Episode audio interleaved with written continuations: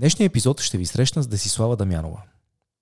Десислава Дамянова е основател на Академия за емоционална интелигентност в България, сертифициран експерт в тестване, анализ и оценка на емоционалната интелигентност, лицензиран представител на Paul Ekman International, сертифицирана да провежда обучение в България и извън нея – сертифициран треньор в оценка на истината и доверието, експерт в анализирането на психологическите процеси, които се случват, когато хората лъжат. Освен това, за последната година Деси се превърна в мой личен приятел и ментор. Тя ми помогна да започна пътя към собственото си осъзнаване и е един от онези хора, за които да помагаш не е просто професия, а кауза, дори и това да звучи мъничко клиширано. В нашият разговор ние засягаме теми като лъжата и какво е да си експерт в нейното разобличаване – каква е разликата между емоционалната и академичната интелигентност и как да възпитаваме децата си така, че да бъдат щастливи. Нейната пълна биография можете да намерите на официалният вебсайт на Академия за емоционална интелигентност, който можете да намерите лесно, изписвайки името в Google на български. Аз съм Иван Германов, а вие сте с така говорят. Приятно слушане. Епизодът започва.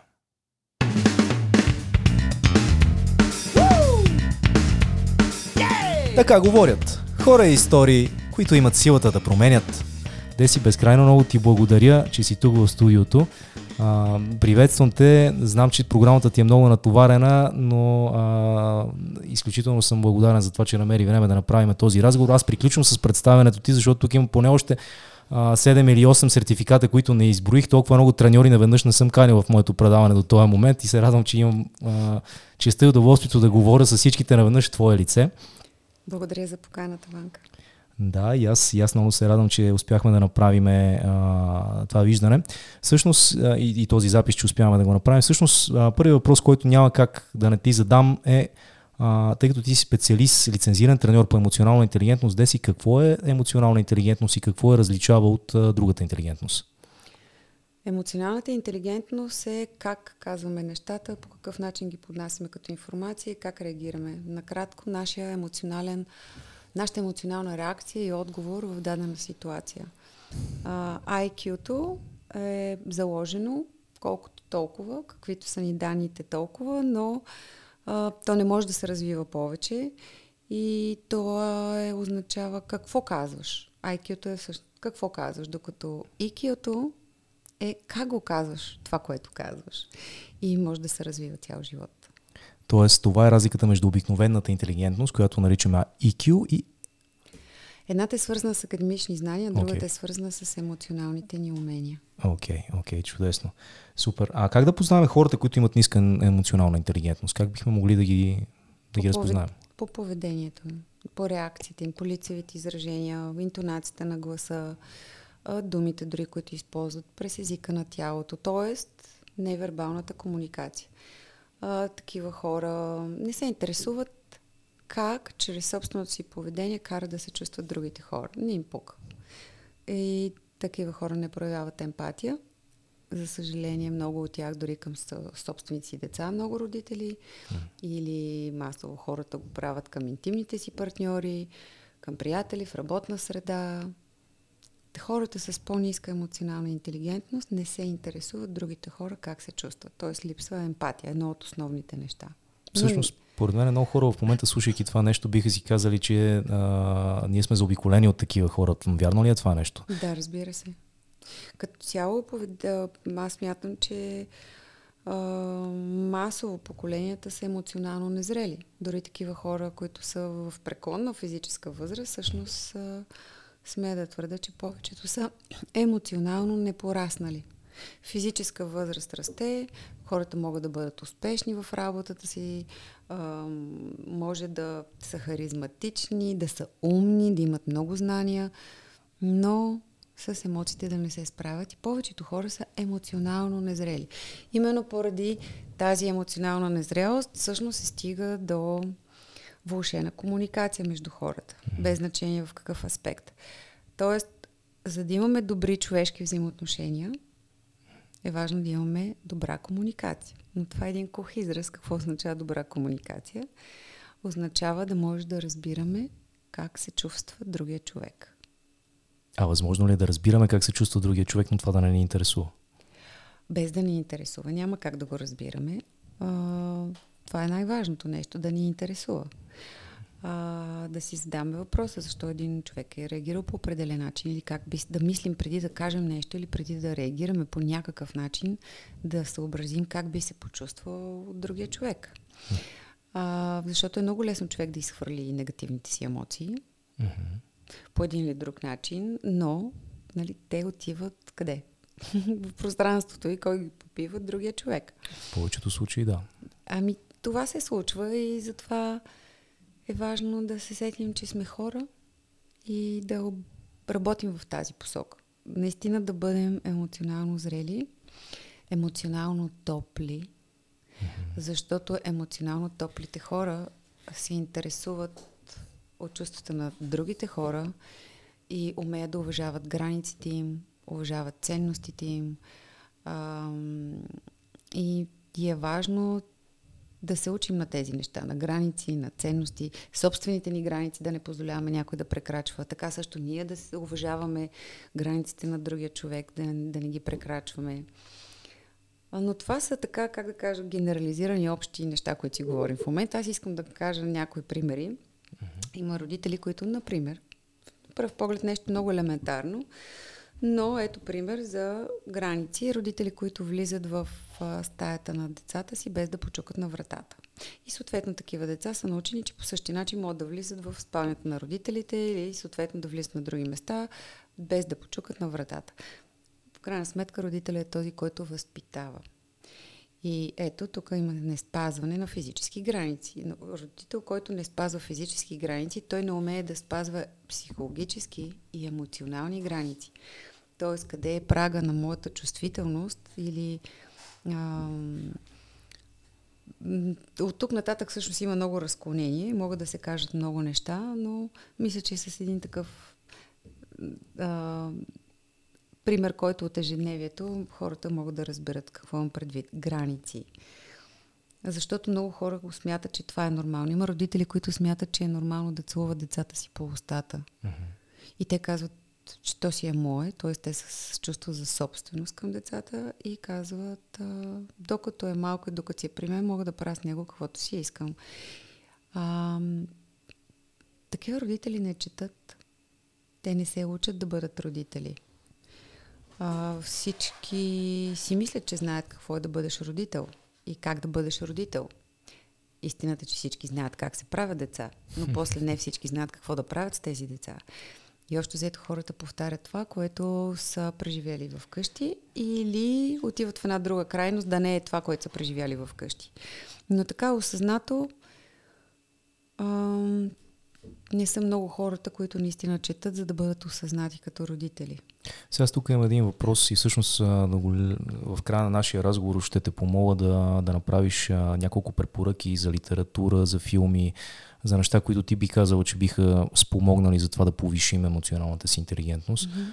А, но всъщност аз мисля, че големия проблем тук не е толкова а, това, че хората не искат да четат, а това, че те не знаят какво да прочитат, защото аз, а, понеже имам син на 4 години, много добре знаеш, а, само отварям една скоба, ние с теб работим заедно в тази насока, тъй като аз самият а, имам какво да, да, да свърши по себе си то работата, както коментирахме, доста, доста, доста, въпреки че съм а, ясна една така вече а, зряла възраст на 38 години, но те първа започвам да работя върху себе си емоционалната си интелигентност. А, всъщност аз съм се опитвал да чета неща и вярвам, че много хора, които слушат в момента, а, са в същата ситуация.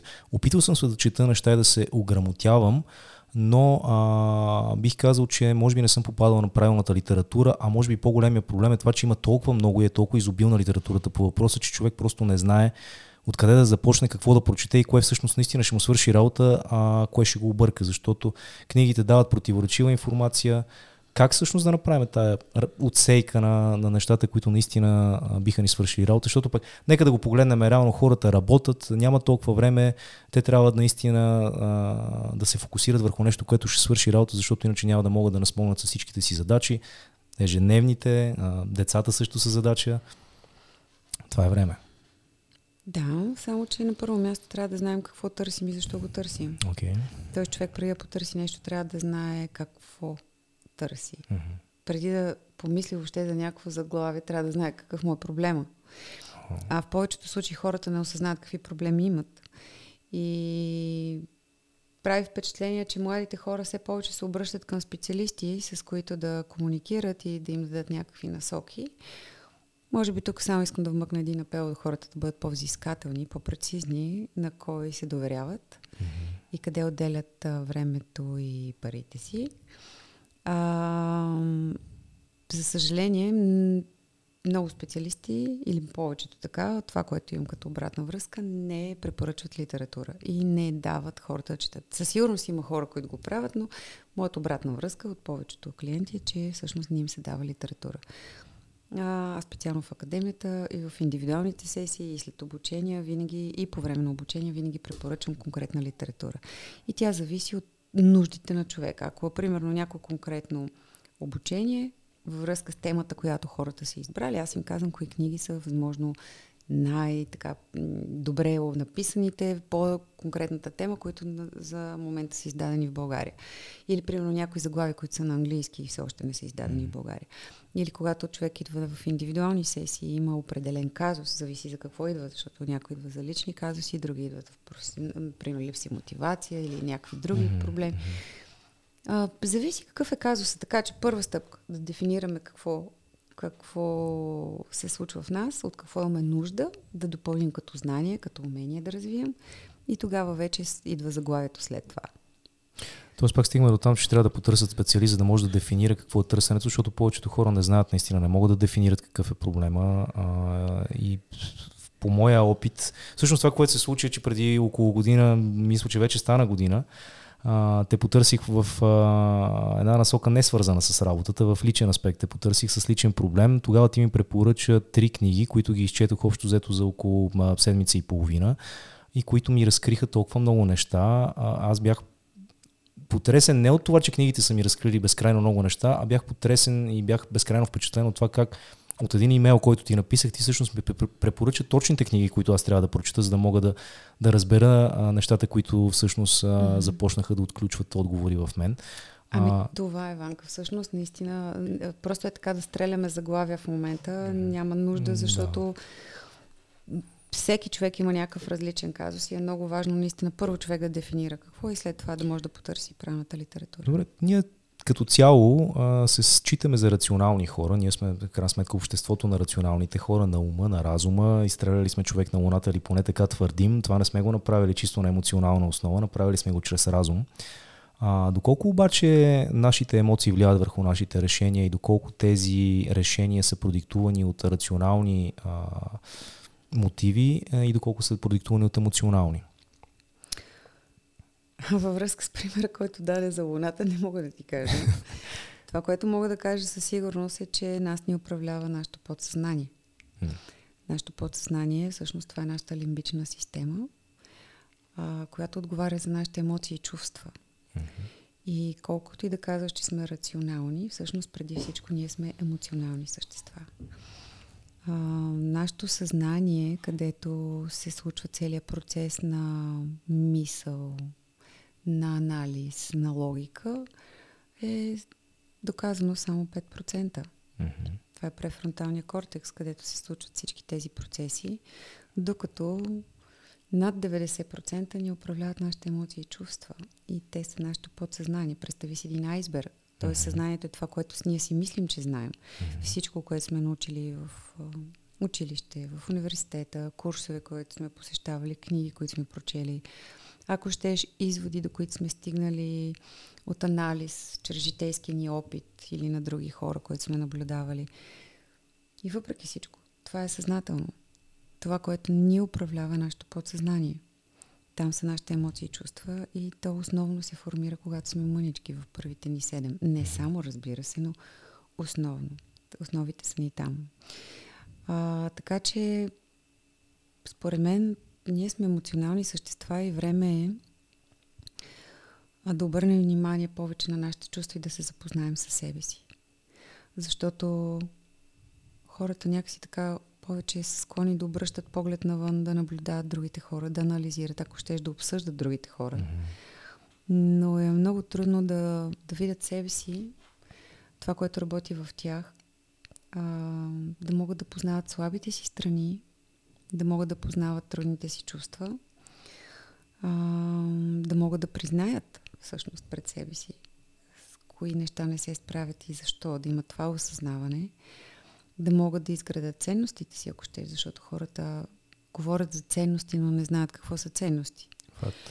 А, много хора казват, да, разбира се, че знам какво са ценности, когато седнат да пишат ценности и не са много сигурни това ценности или са качество, или всъщност какво е точно ценност. И не само това, да могат да осъзнаят, дори ако щеш, когато правят избор за работа, нали, предимно хората избират работа, която, която да, из, да им дава възможност да си покрива стандарта на живот. Финансовата част. Не това е най-важното. Много е важно, но не е това най-важното. Много е важно как се чувстваш на това място, което е определящо от средата, което означава да може да проверим ценностите на компанията, въобще дали има такива. Дали съвпадат с нашите.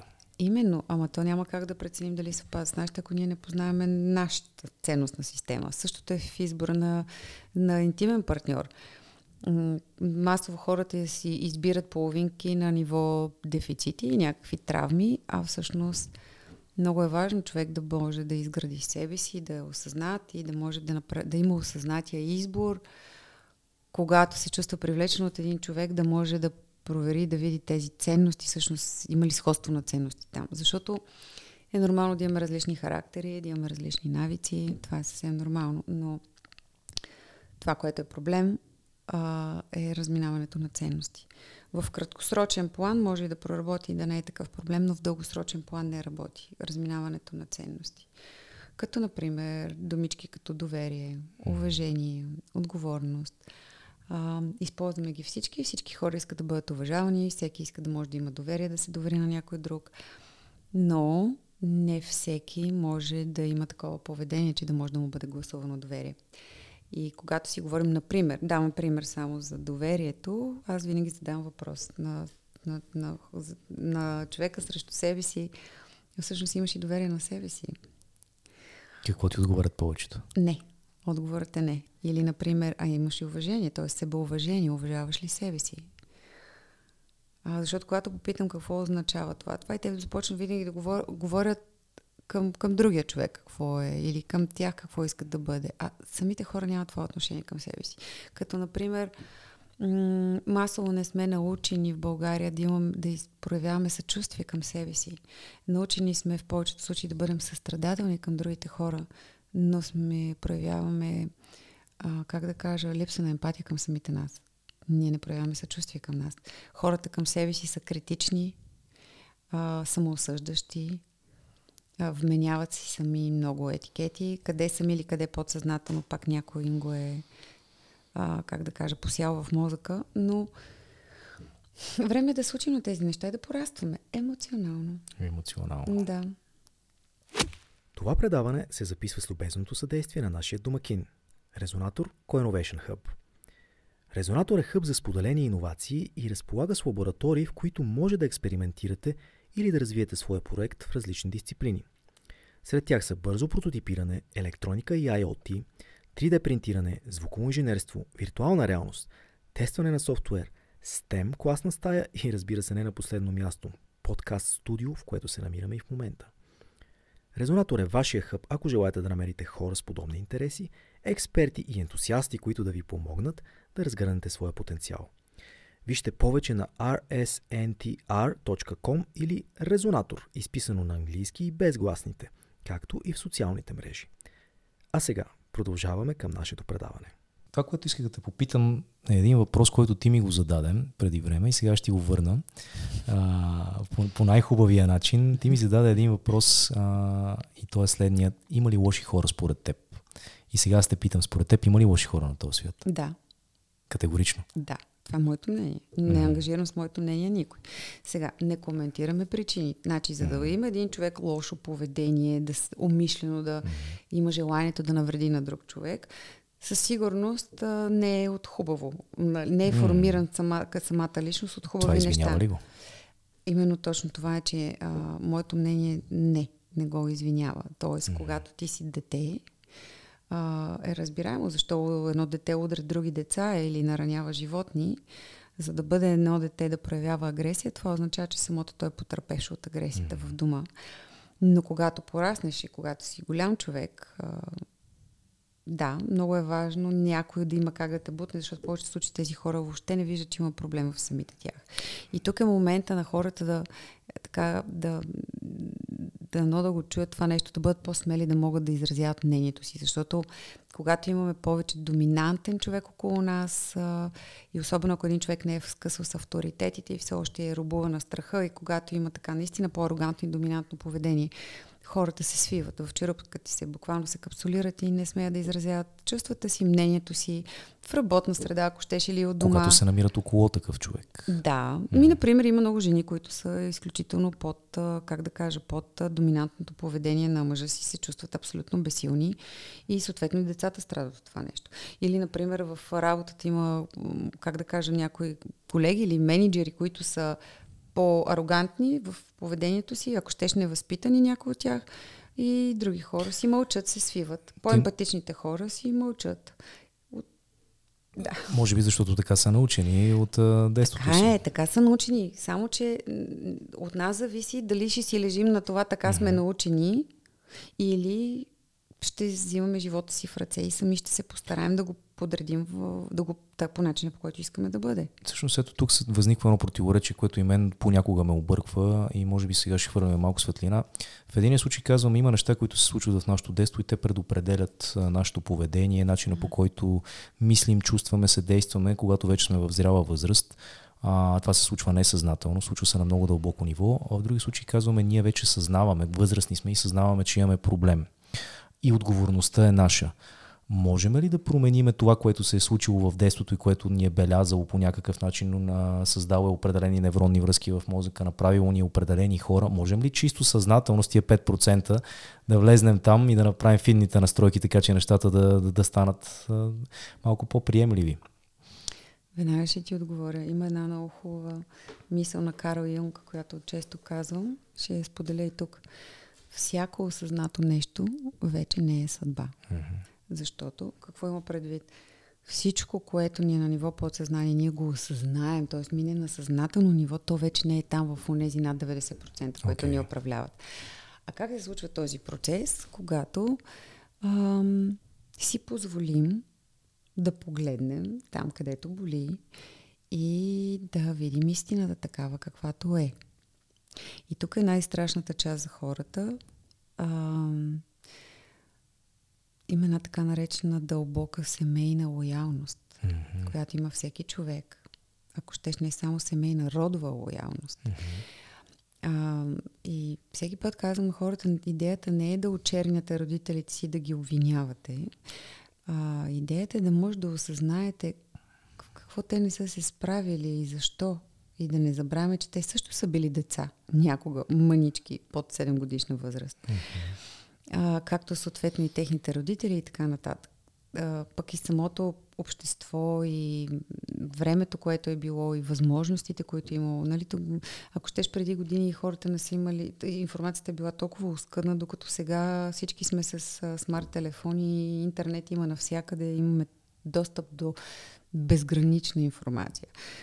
Това да. не създава ли, както казах в началото, информационен шум? Защото наистина е толкова много информацията, че човек може да прекара целия си живот, всъщност да слуша на тази тема, да се обучава в, в тази насока, в насока а, или емоционална интелигентност, или адекватно родителство и, и, и винаги ще има нещо ново, което да прочете и което... В смисъл, не е ли твърде много информацията? Не е ли това проблема всъщност? Или, или това създава условия за, за растеж по-скоро? Ами не, аз не мисля, че е твърде много информацията. Мисля, че човек сам би трябвало да може да филтрира mm-hmm. и да избира. Нормално да не чете човек всичко и да знае каква е областта, в която го интересува, mm-hmm. къде какви интереси има, какво иска да знае. И е хубаво, че имаме достъп до информация. Колкото е по-информиран човек, е толкова по-добре. Но искам да довърша mm-hmm. в отговора на предходния въпрос, защото реално не отговорих по същество. Как се случва целият този процес? Случва се последния начин. Ние не можем да променим детството си. Mm-hmm. А дори да имаме травма, която не е от нашето детство, а в по-зряла възраст придобита травма, а, например, една изневяра или някакви други неща, които са преживяли хората. Това, което е важно, ние не можем да го изтрием. То е преживяно, то е там. Това, което може да направим е да осъзнаем защо това нещо ни се е случило, какви са полуките за нас, какво в себе си е необходимо да променим, а, може би нещо да добавим или нещо, което ни пречи да го извадим от нас самите. Много е хубаво да може да си направим този анализ, т.е. хората да не минават през самосъжаление, а да могат да използват трудностите, през които минават, а, като полуки, нещо, което да може да ги изгражда като по-здрави личности, когато продължават живота си напред. А, ние няма как да избягаме от болката. Mm-hmm. А, нормално е, боли, когато човек изпитва болезнени емоции или когато близък човек ни наранява. Е много важно да си зададем въпросите, защо съм избрал такъв партньор. Mm-hmm. А, и не само да сочим с пръст другия човек, че той е виновен за нещо, а хубаво да видим в себе си защо нас ни е привлякал такъв човек. Има причина за нас. Там някъде има някакъв отговор, който има в този човек за нас. Тоест, това ли е правилният въпрос, който... Ето, това е нещо интересно, което според мен много хора а, в момента, чувайки темата за изнавярата, така ги жегва а, отвътре. А, всъщност, първото нещо, което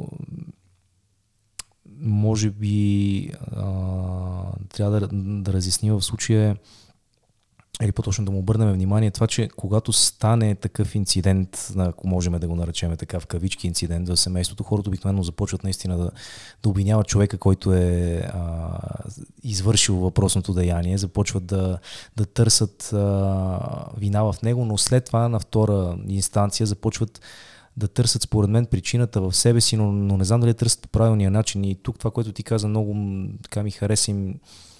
А, бих казал, че всъщност трябва да обърнем внимание на това, че правилният, отговор, правилният въпрос, който трябва да си зададем е не как аз причиних това нещо и как аз съм виновен за всичко, а защо аз съм избрал такъв партньор. Това ли е правилният отговор? Или всъщност трябва да обърнем внимание към себе си? Да спреме към себе да... си. Да. да, към себе си и не само защо съм избрал такъв партньор, а много важно човек да анализира поведението си преди да се стигне mm-hmm. до въпросния, как го нарече, инцидент. Mm-hmm. А, защото сме, винаги има много знаци, много сигнали. Те някои изневяри не са инцидентни, извиня. Окей, okay, добре, но тук остави изневярата на страна. Каквото okay. и да е. Ние имаме много знаци в ежедневието mm-hmm. и много често хората си затварят очите за тях. А, много зависи. Има хора, които влизат в ролята на спасители и просто обгрижват другия човек и непрекъснато, а, как да кажа, омалважават това, което прави другата страна, mm-hmm. прощават. А, всъщност това, без да си дадат сметка, че го правят в разрез с собствените си ценности и граници. И ето ти пак стигаме тук до ценности и граници. И всъщност кучето скача според тоягата. Mm-hmm.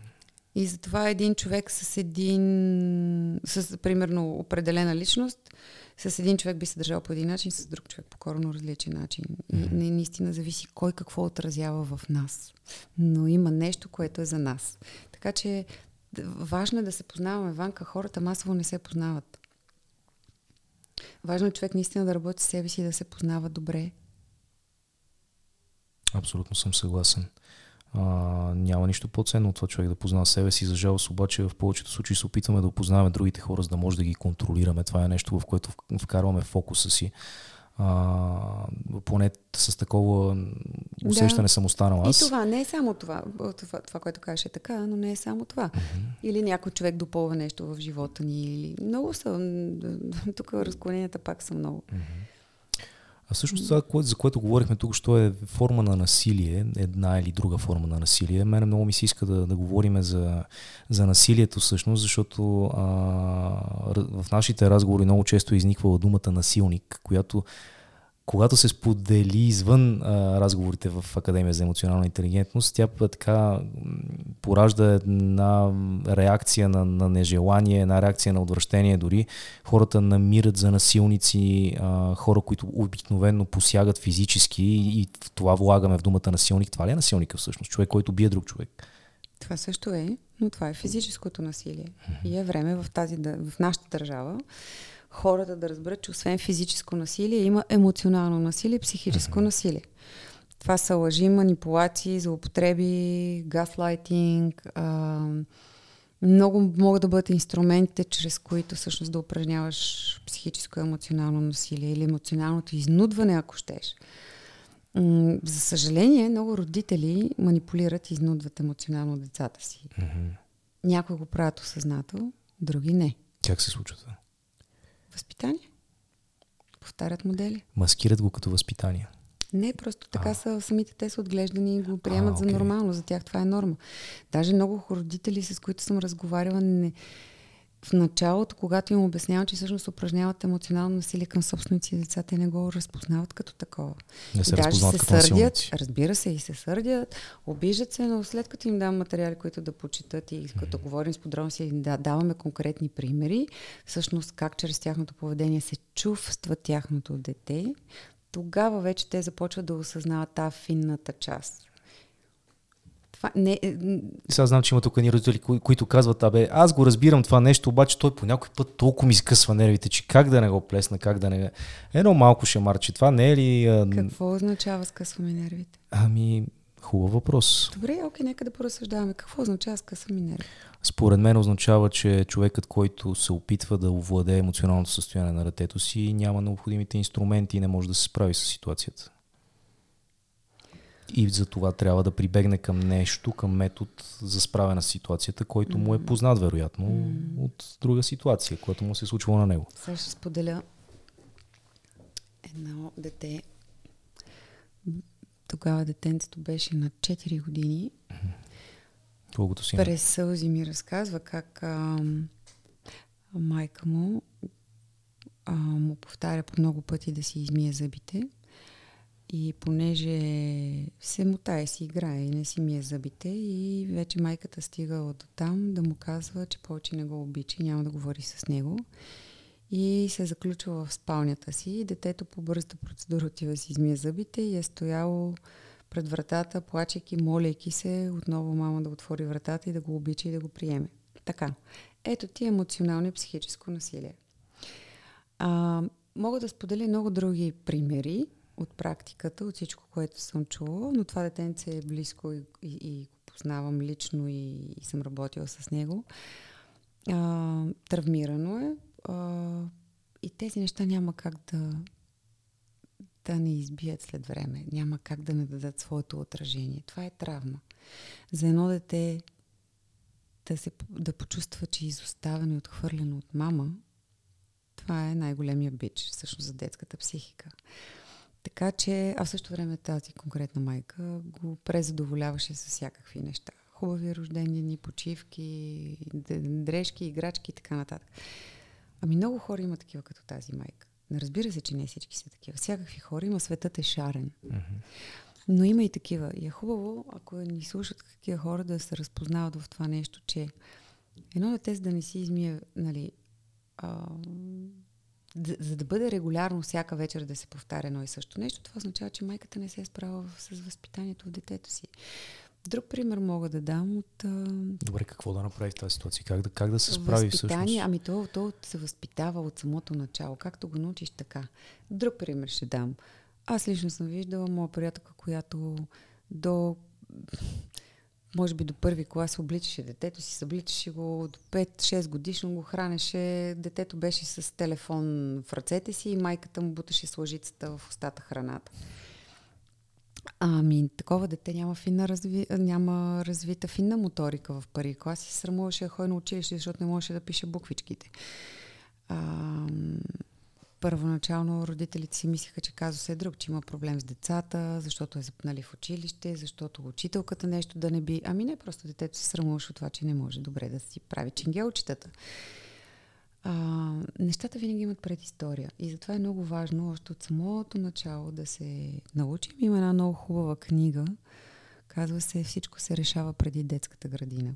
То не е само тя, но в момента така се сещам за нея. Просто родителите да четат, да се учат как всъщност да могат да учат децата си да формират тези навици. Или, например, будят ги, а, оправят им нещата. По сутрин се почва с викане, айде по-бързо, айде закъсняваме. А, защо, на моят въпрос, защо го обличаш? Ами защото иначе се закъсняваме, се сме в последния момент.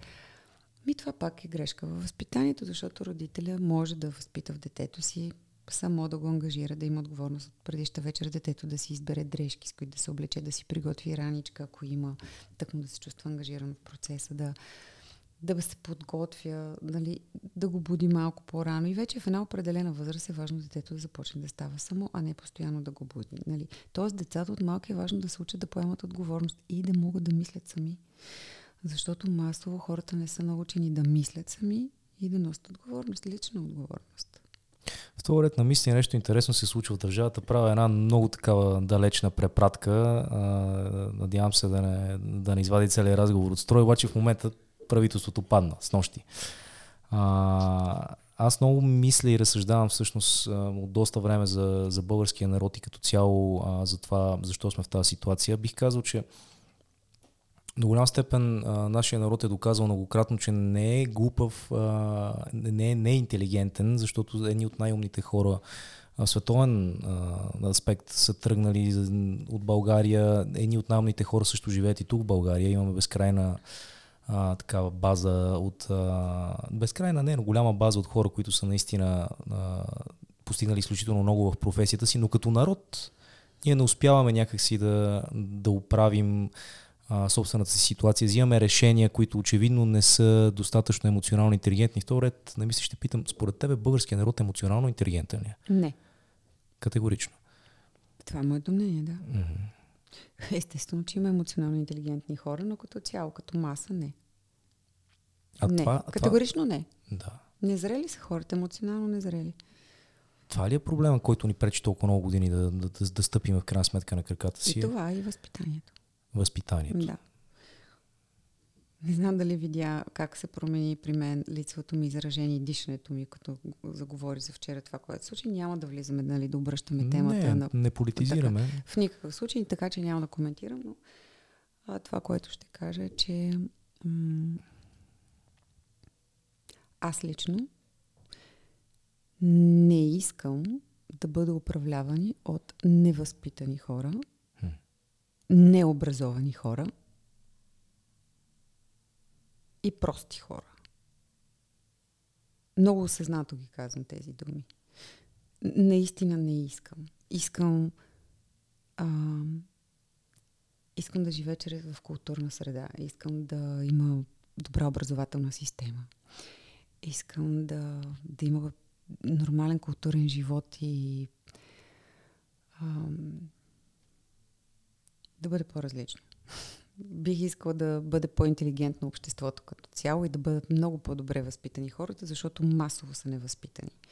Масово българин е невъзпитан. Зле възпитане. По-скоро възпитане, но е зле възпитан. Mm-hmm. И е много важно човек да бъде добре възпитан. А, тук не говорим за маските, как да се представя пред някой mm-hmm. друг. А доброто възпитание се вижда вкъщи, когато никой не те гледа и не си пред прожекторите и когато си сам или си сред, сред близките хора, тогава може да се види истинското възпитание на човека. Да, скоро си говорихме с приятел за това, че той ходейки по улиците наднича в колите, в автомобилите на хората и това, което вижда там е потрясаващо. А, вътре цари пълен хаос, нещо, което очевидно, а, щом цари в колата на един човек, цари в, в ума му, вероятно. Mm-hmm. Това теб съм го чувал подредено бюро, подреден ум. Mm-hmm. А, вероятно и за колата би могло да се съотнесе така това е. нещо. Така е. А, добре, всъщност заговорихме за политика и няма как да не, да, да не направим а, още една препратка. Ти си специалист в разпознаването на лъжата. Да. Ти си спе, а, сертифициран а, треньор и инструктор по методът на Пол Екман. Mm-hmm. А, би ли ни разказал малко повече за Пол Екман, за неговия метод, за това какво те накара да потърсиш точно това, този курс, това образование, да разбереш повече за лъжата и какво, те, какво ти даде всъщност всичко това? Пол Екман е американски психолог, който завършва делото на Чарлз Дарвин за изразяването на емоциите при животните и хората. Това е започнал от Дарвин и Екман отделя над 40 години от живота си в е, търсенето на това и кои са универсалните емоции. И той доказва, че има седем универсални емоции, като лицеви изражения. Mm-hmm. И независимо какъв коктейл чувства изпитваме, винаги всичко започва от една емоция. Нали, защото има разлика между емоция и чувство. А, има разлика между емоция и чувство. Да, емоцията е трае няколко секунди, докато и се заражда за части от секундата, докато чувството е по-дълготрайно. То може да трае часове, дни, месеци, години. Докато емоцията не. Емоцията е секунди. Но всичко започва от една емоция. Това, в което, а, в което е, как да кажа, едно от най-силните ми умения в работата е, че аз мога да чета истинските емоции на хората. Защото ванка хората говорят едно, но мислят друго. Изразяват едни чувства на думи или се опитват чрез лицето си да го направят, по някакъв начин да го представят, но всъщност аз виждам, че чувстват друго. Слагат маска. Да, масово хората с маски до голяма степен е разбираемо, в други аспекти не е, но смятам по отношение на маските, че най-важното нещо е да ние да се познаваме добре и да знаем, ние да не сме с маски пред себе си. Че там е най-страшно, когато човек сам себе си залъгва. А, Та Пол Екман, Пол Екман всъщност, не знам дали... А да, всъщност ти да, ти изкара курса за микроизражения, така да, че ти си да. наясно за курса, който е Light to Me този сериал. Изложи ме, ако можеш. Преди много, много години си мислех, че е фантасмагория, но всъщност не е. Както всички, които са го гледали, но сега в момента, като го гледам, тъй като аз преминавам през него, да. а, виждам много от нещата, които всъщност учихме на курса. Не, и... са, не са измислица, абсолютно истина са. Факт. И езикът на тялото. Тоест, чрез езика на тялото и чрез, тоест, какво му правите език на тялото, позата на тялото, начина по който седи човек, начина по който жестикулира, всеки всяко нещо в движението на тялото, дали дяста ръка отгоре, лявата, палеца, безимения пръст, кой каквото прави, а, или как, примерно, сяда на стола, краката дали са му кръстосани под а, стола или са два, двете ходила на земята, дали десния крак е върху леви или леви върху десния. Всяко нещо има своето значение. И аз мога да чета много добре езика на тялото, лицевите изражения, включително и микроизраженията, нещо, на което и те те обучавах преди известно време, но Пол Екман всъщност доказва това нещо, че тези емоции са универсални и именно е факт, дори незрящите хора, които никога не са виждали как изглеждат тези емоции, когато ги изпитват, те правят същите лицеви изражения. Без значение дали си незрящ, дали си а... Никакво значение няма ескимос, къде се намираш. дали си пигмей да. или си... Нито от възрастта няма значение. Да. да, може да го видиш в бебето, може да го видиш и в възрастен човек на всяка възраст. И ти четеш хората. Да. Може ли да те излъже някой? Трудно. Вече. Трудно вече. Да. Може би ако съм емоционално ангажирана по някакъв начин, да. Иначе не. Вече не. Добре, аз имам един такъв въпрос. А, има една пословица българска, че ако искаш да се разбираш добре с хората, не трябва да им пречиш да те лъжат. А, моя въпрос към теб е всъщност това дарба ли е, ли е проклятие? Ти да можеш да, раз, да разчетеш а, дали един човек те лъже? И създава ли проблем, повече проблеми или създава ли повече решава? Аз не мисля, че е нито дарба, нито проклятие. Това не е дарба, която съм получила с више, а това съзнание, на което може да се научи всеки човек. И всъщност аз това обучавам хората. В академията могат да дойдат да се научат на тези умения и всеки човек може да ги научи. Така че не е дарба. Знание. Okay. Знание. Okay. А, аз лично съм като човек, като личност бих искала да знам истината. Със сигурност не искам да живея в заблуда. Има хора, които предпочитат да живеят в заблуда. Това е техен избор и аз уважавам изборите на хората. А, преди обучението, специално на Екман, преди курса или в началото на първия ден, винаги казвам на хората, ще започнете да виждате истината в другите хора, защото там всъщност самото обучение обучаваме хората да, да, да може да четеш друг човек на пет канала.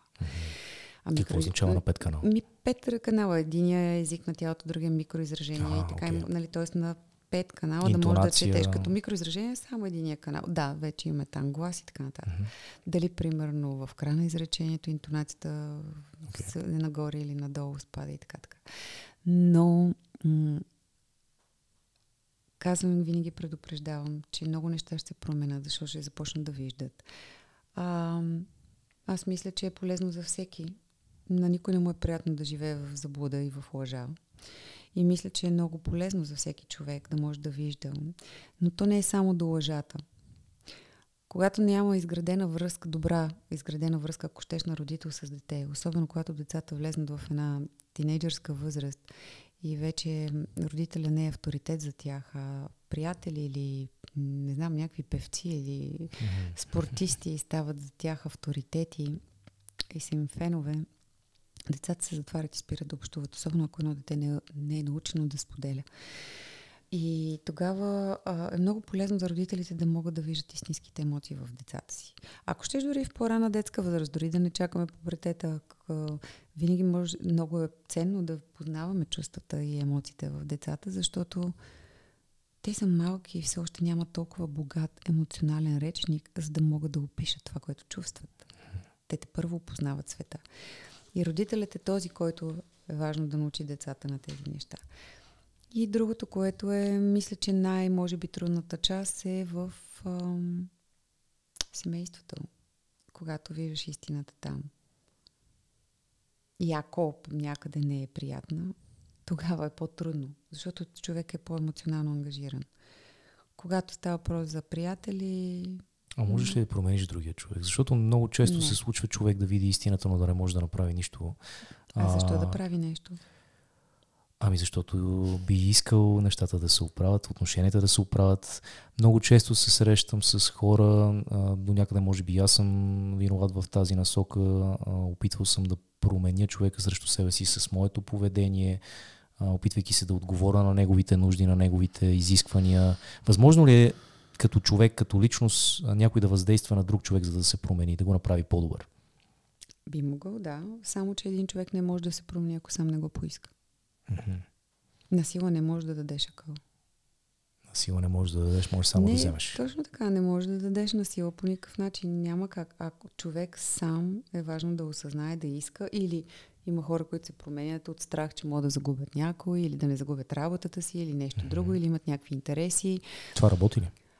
Ами в краткосрочен план, да, в дългосрочен според мен не. Личното осъзнаване и желанието за промяна си идва от самия човек. Няма как да промениш друг човек. Е това преди много-много години а, самата аз, когато съм ходила по някакви обучения, си говорих с един господин, който се занимава с интегративно дишане. И той сподели тогава това, че е много арогантно да даваме без да е поискано. И тук преди толкова години наистина аз не разбирах защо, когато един човек не може, пък аз мога да помогна, не е ли добро това нещо? Mm-hmm. Правиш добро по този начин. Ами, когато не е поискано, всъщност ти реално му уважаваш другия човек по този начин и му казваш, виж сега, аз съм голям, мога. а, докато ти си малък и не ставаш, не можеш. Това е арогантно наистина. И така, старая се да го правя и в годините се научих, че когато човек не е поискал, не давам. А, е, нещо, което е различно, ако някой наистина в крайна нужда и спешно трябва да се реагира, нали, тогава всеки човек би е, е важно да реагира по-човешки. Имала но... ли такава ситуация, в която ти си искала да помогнеш на всяка цена, но не си успяла да го направиш? Как така? Какво означава на всяка цена? Ами, Чакай, че тук много силен израз използваш. Да, видял си, че има нужда човекът от твоята помощ, но не я е потърсил и си знаела, че това нещо ще, ще бъде съществено, жизненно важно за този човек. Имало ли случаи, в който си искала Случвало да дадеш, се... но не си имала шанс, защото не ти е било позволено от другата страна? Случвало се, но помагала съм, но така съм си мислила, че съм помагала. Не ми е работа, когато не е поискано. Mm-hmm. Да се намесвам там, наистина, където не е поискано. Значи един човек, за да не го търси едно нещо, значи той не е готов. Okay. За да не е осъзнал нещо и да не го търси сам, ако не осъзнава, а задава въпрос, примерно, и се чуди и търси отговор, или поне търси търси. Ако е търсиш човек, това вече е различно. Но ако е човек, който не търси, не ни е работа ние да даваме. Ти, освен треньор по емоционална интелигентност, mm-hmm. а, с, и, всъщност, може ли да се обърне човек към тебе като към психолог? Това е правилно а, определение или за това, което ти правиш? Не благодаря. Добре. Много важно. Всъщност аз обучавам психолози, психиатри, да. терапевти, а, защото към знанията, кои, които имат, е важно да добавят тези знания, които имам аз, всъщност mm-hmm. ги обучавам, да могат да познаят истинските емоции на хората. Защото това, което се случва, че идват, а, даже бих казал всички хора, които идват при мен, се оплакват от едно и също нещо, че дълго време посещават терапевт и ефект няма никакъв и никой нищо не им казал, нищо не им обяснил. А хората търсят отговори. Хората търсят отговори и имат нужда да ги получат. А, това, което обучавам те, всъщност тези терапевти е да могат да виждат истинските емоции в хората, което се случва веднага, защото човек обяснява нещо на съзнателно ниво. Много лесно може да се извади през езика на тялото, всяко нещо откъде идва, дали от майка, дали от баща, дали от партньор, какво се случва, какво работи в този човек. Много лесно може да се направи разлика между срам, между вина, какви казуси Но има, това психолозите не го има. Нямат го като обучение, ами не, нямат го като умение. Ами не, в България Ние сме свикнали не. да мислим, че те са едни така джедаи, нинджи, които в момента, в който застанеш пред тях, по Ама, начина по който ти казваш, че четеш хората, че всеки един психолог имал такава, не, такова образование. те нямат тези знания категорично. Mm-hmm. Те си имат своите знания. Аз самата съм завършила психология преди mm-hmm. повече от 20 години, но много добре знам какви, какво се учи. Въпросът е, че те нямат тези знания. Те имат други знания, но на тях им отнема много, много, много време, докато стигнат до okay. даден нали, решение на даден казус. Така също много се чупат за това, че стъпват на, на база предразсъдъци. Mm-hmm. А, голяма част от тях не умеят да, бъдат, да запазят неутралитет. А, така също много голяма част от тях се чупат през аз теорията. Mm-hmm. Нещо, което из, из, изучаваме в ЕКМА много добре и наистина хората могат да го приложат. Да не минават през аз теория и да Какво не значи ползват предразсъдъци. Еми от личния им опит, ага. това, което си мислят те. Това работи за мен, значи ще работи за всички. Това, и това, което си мислят те. Или, примерно, ако е проработил при друг клиент и така. Та, има много неща, но, които е важно тук да започнем дори в университета да се, в университета да се учат от всички, хора, които работят с хора, от, още от първи курс да започнат да учат а, специално лицевите изражения, емоциите и въобще цялата дълбока емоционална психология, която Екман преподава. Когато стане въпрос за хора, които а, се специализират, изкарват хляба си, работейки с душата на един човек, защото това правиш, а, ако не съм прав, поправи ме, но винаги се сещам за един а, за една серия от едно много интересно предаване по National Geographic за най-странните професии на света. А, там всъщност а, човекът, който интервюираха в това предаване, беше бивш адвокат, който е започнал да чисти а, фекални контейнери. Контейнери, в които се съдържа човешки екскременти и всъщност някой трябва да почисти тия екскременти ръчно, не може да го направи машина. Никой не иска тази работа и човек е направил изключително успешен бизнес, вършики точно това, което никой друг не иска. А, и, и оттам ми се е запечатал, не искам да правя такъв паралел, но оттам ми се е запечатала една реплика, затова казвам всичко, която е следната, на английски ще кажа, а, в отговор на въпроса защо се захвана с това, той казва, а, като адвокат, I was tired of dealing with people's shit омръзнах се, омръзна ми да се занимавам с помията на хората. Или по-точно изморих се да се занимавам, ако е най-точният превод. Изморително ли да се занимаваш с емоциите на хората и с, а, нека да не я наричаме помия, но нека да наречеме а, най-тежките, най-трудните, най-мрачните мисли и емоции на хората. Уморително ли е за тебе? Отразява ли ти се и как се случва това? За всеки човек е изморително, но, но не е помия, а са травми. Okay. Човешки травми и в голяма степен хората няма, не са могли да избегнат тези неща. Никой не иска да му се okay, случва. Много ми харесва лошо. това, защото беше много важно да го направим като уточнение, че не става просто за помия и за мръсоти, да. а за травма. Точно така, да. Mm-hmm. Така, това поне е моето мнение, да. Mm-hmm. И а, изморително, е, разбира се, че е изморително и много енергоемко. И всеки, който работи с хора, според мен, го усеща това нещо, особено когато, говори, когато работиш с а, трудните емоции на хората, с болката им. Mm-hmm. А, защото е, хората имат нужда да бъдат разбрани. Някой, който наистински да разбира как те се чувстват и да може да им помогне да се справят с тези трудни чувства, през които преминават. Така че на първо място, пак казвам, е важно да бъдем хора. Тоест хората, които работят с хора, да имат много стабилна ценностна система и самите те да бъдат емоционално зрели. Защото само тъпията не е достатъчна. Как се възстановяваш ти, когато а, имаш тази възможност? Как успяваш да излезеш от, а, от умората да се освободиш от нея, какво правиш? Медитации. Okay. Не говоря. Не говориш? Да, спирам да говоря, защото говоренето е много енергия. Се изразходва. Ам, много неща. Ползвам най-различни техники. Наистина са много неща. Okay. Не, не е едно решение, което може ами да дистилираш. Не, ползвам и да... капки, примерно различни, които взимам, бахови, mm-hmm. а, кристали различни, природа, разходки, медитации, визуализации, много неща. Ползвам си най-различни техники. Mm-hmm.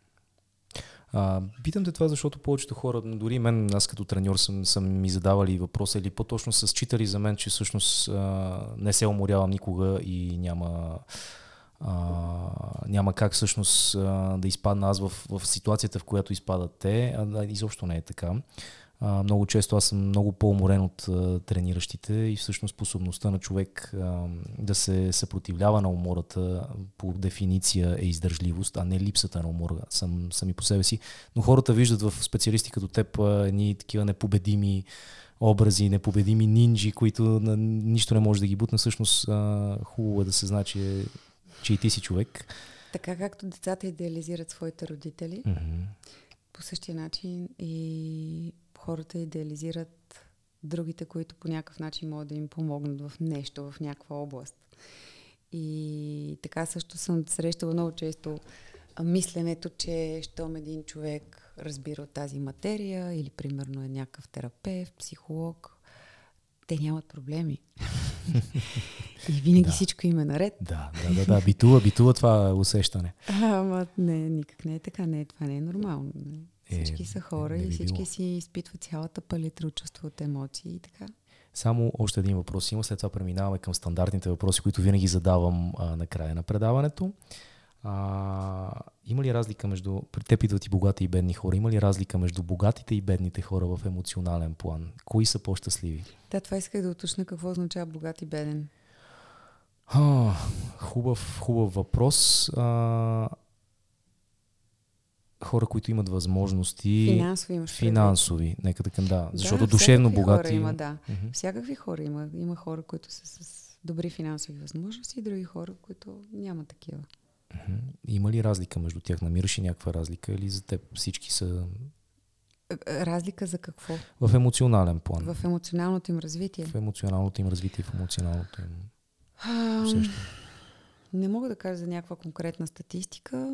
Има хора, които са с добри финансови възможности и са наистина много емоционално интелигентни хора и емоционално зрели. И хора, които много четат, много се развиват и, и видимо то, то, то се вижда дечицата как се развиват. А, докато има и такива хора, които мислят, че се справят добре, но всъщност не е така. Да, защото в нас битува усещането, че нали, българския а, бизнесмен обикновено е забогатял по нечестен начин и хората, които и разполагат с пари, всъщност не са позитивни, интелигентни, емоционално интелигентни и добри хора като цяло. И в повечето случаи. А са манипулатори. В повечето случаи е така, но има и хора, които съвсем с честен труд имат добър стандарт на живот и са много емоционално зрели и добре възпитани хора. Супер, супер. Много благодаря за това уточнение. А, имам само два въпроса още. Mm-hmm. Единият е, много бързичко, ако можеш да направиш едно телефонно обаждане до Деси Дамянова, която е на 20 години, какво би казал? Това беше много готино. Трябва да помисля.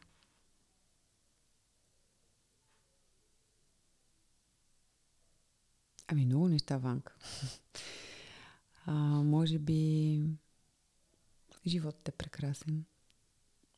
Тя ще разбере ли?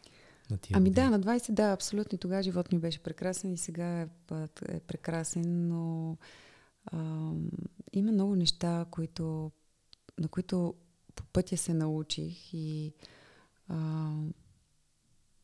много често съм си мислила, съм си говорила с приятели. Ако имаше кой да ни научи на определени, примерно, тия неща, които са някакви, които са, където сме срещнали затруднения, дали всичко ще да ни бъде така леко или просто щях да излезна други, да изпъкна други неща, които не сме освоили. И си давам сметка, че животът е училище и цял живот сме на училище. И мисля, че този процес никога не спира. И няма да спре, според мен. Животът е прекрасен. Да. Това е. Да. Кратко в твой стил. Да. Супер. А... Никога да не го забравя. А, в такъв случай, може би много ти улеснявам следващия въпрос. Ако имаш един грамаден билборд, който мога да поставиш, да речеме в, в Нью Йорк, в центъра на Нью Йорк, Таймс Сквер, какво би гласял този билборд? Бъди добър човек. Бъди добър човек. Да. Супер. Да, аз лично, като видя хората, мога вече се понучих много бързо да преценявам един човек дали е добър или не. Пак казвам, не коментирам причините защо не е, не съдя никой в никакъв случай, но за себе си знам и, и така. Много бързичко. Една книга и един филм, които всеки трябва да прочете. Книга. Да книга Порасналите деца на емоционално незрели родители, автор Линзи Гибсън. Номер едно и номер две. Филм Lie to Me. сериал, той е сериал. Той е сериал. Еми добре, отвътре да. навън. Двата филма, които са с Пол Екман, те свързани с емоциите. А, това е. е. Разбира се, че има и други филми, но, но това а, е. Да, да, аз те накарах да ги ограничим. Да, Добре, да, супер. Да. Много, много, много ти благодаря за този разговор и за времето, което отдели. Аз също. Безкрайно приятно ми беше да гостуваш тук в студиото на Резонатор. А, на предаването така говорят. Надявам се да имаме възможност и а, отново да се видим, да си поговорим а, вече и по различни теми, защото аз имам един лист с въпроси, които и половината не можах да ти ги задам, но а, на този етап няма как повече да продължим предаването. Ще се виждаме, ще си говорим. Много благодаря за поканата. Радвам се, че имаш интерес към такива теми и дано повече хора слушат. Да, но повече хора слушат, защото имат какво да чуят. Желая успех на предаването. Благодаря. Чао от мене и всичко хубаво на всички, които ни слушаха. Чао, чао. Ако този разговор ви е харесал и бихте искали да продължите да слушате предаването, последвайте нашата Facebook страница Така говорят, както и каналите ни в Spotify, Google и Apple Podcasts. Благодаря ви за това, че ни подарихте най-ценното – вашето внимание. Останете здрави и мотивирани до следващия път. Аз съм Иван Германов, а това беше предаването Така говорят. Хора и истории, които имат силата да променят.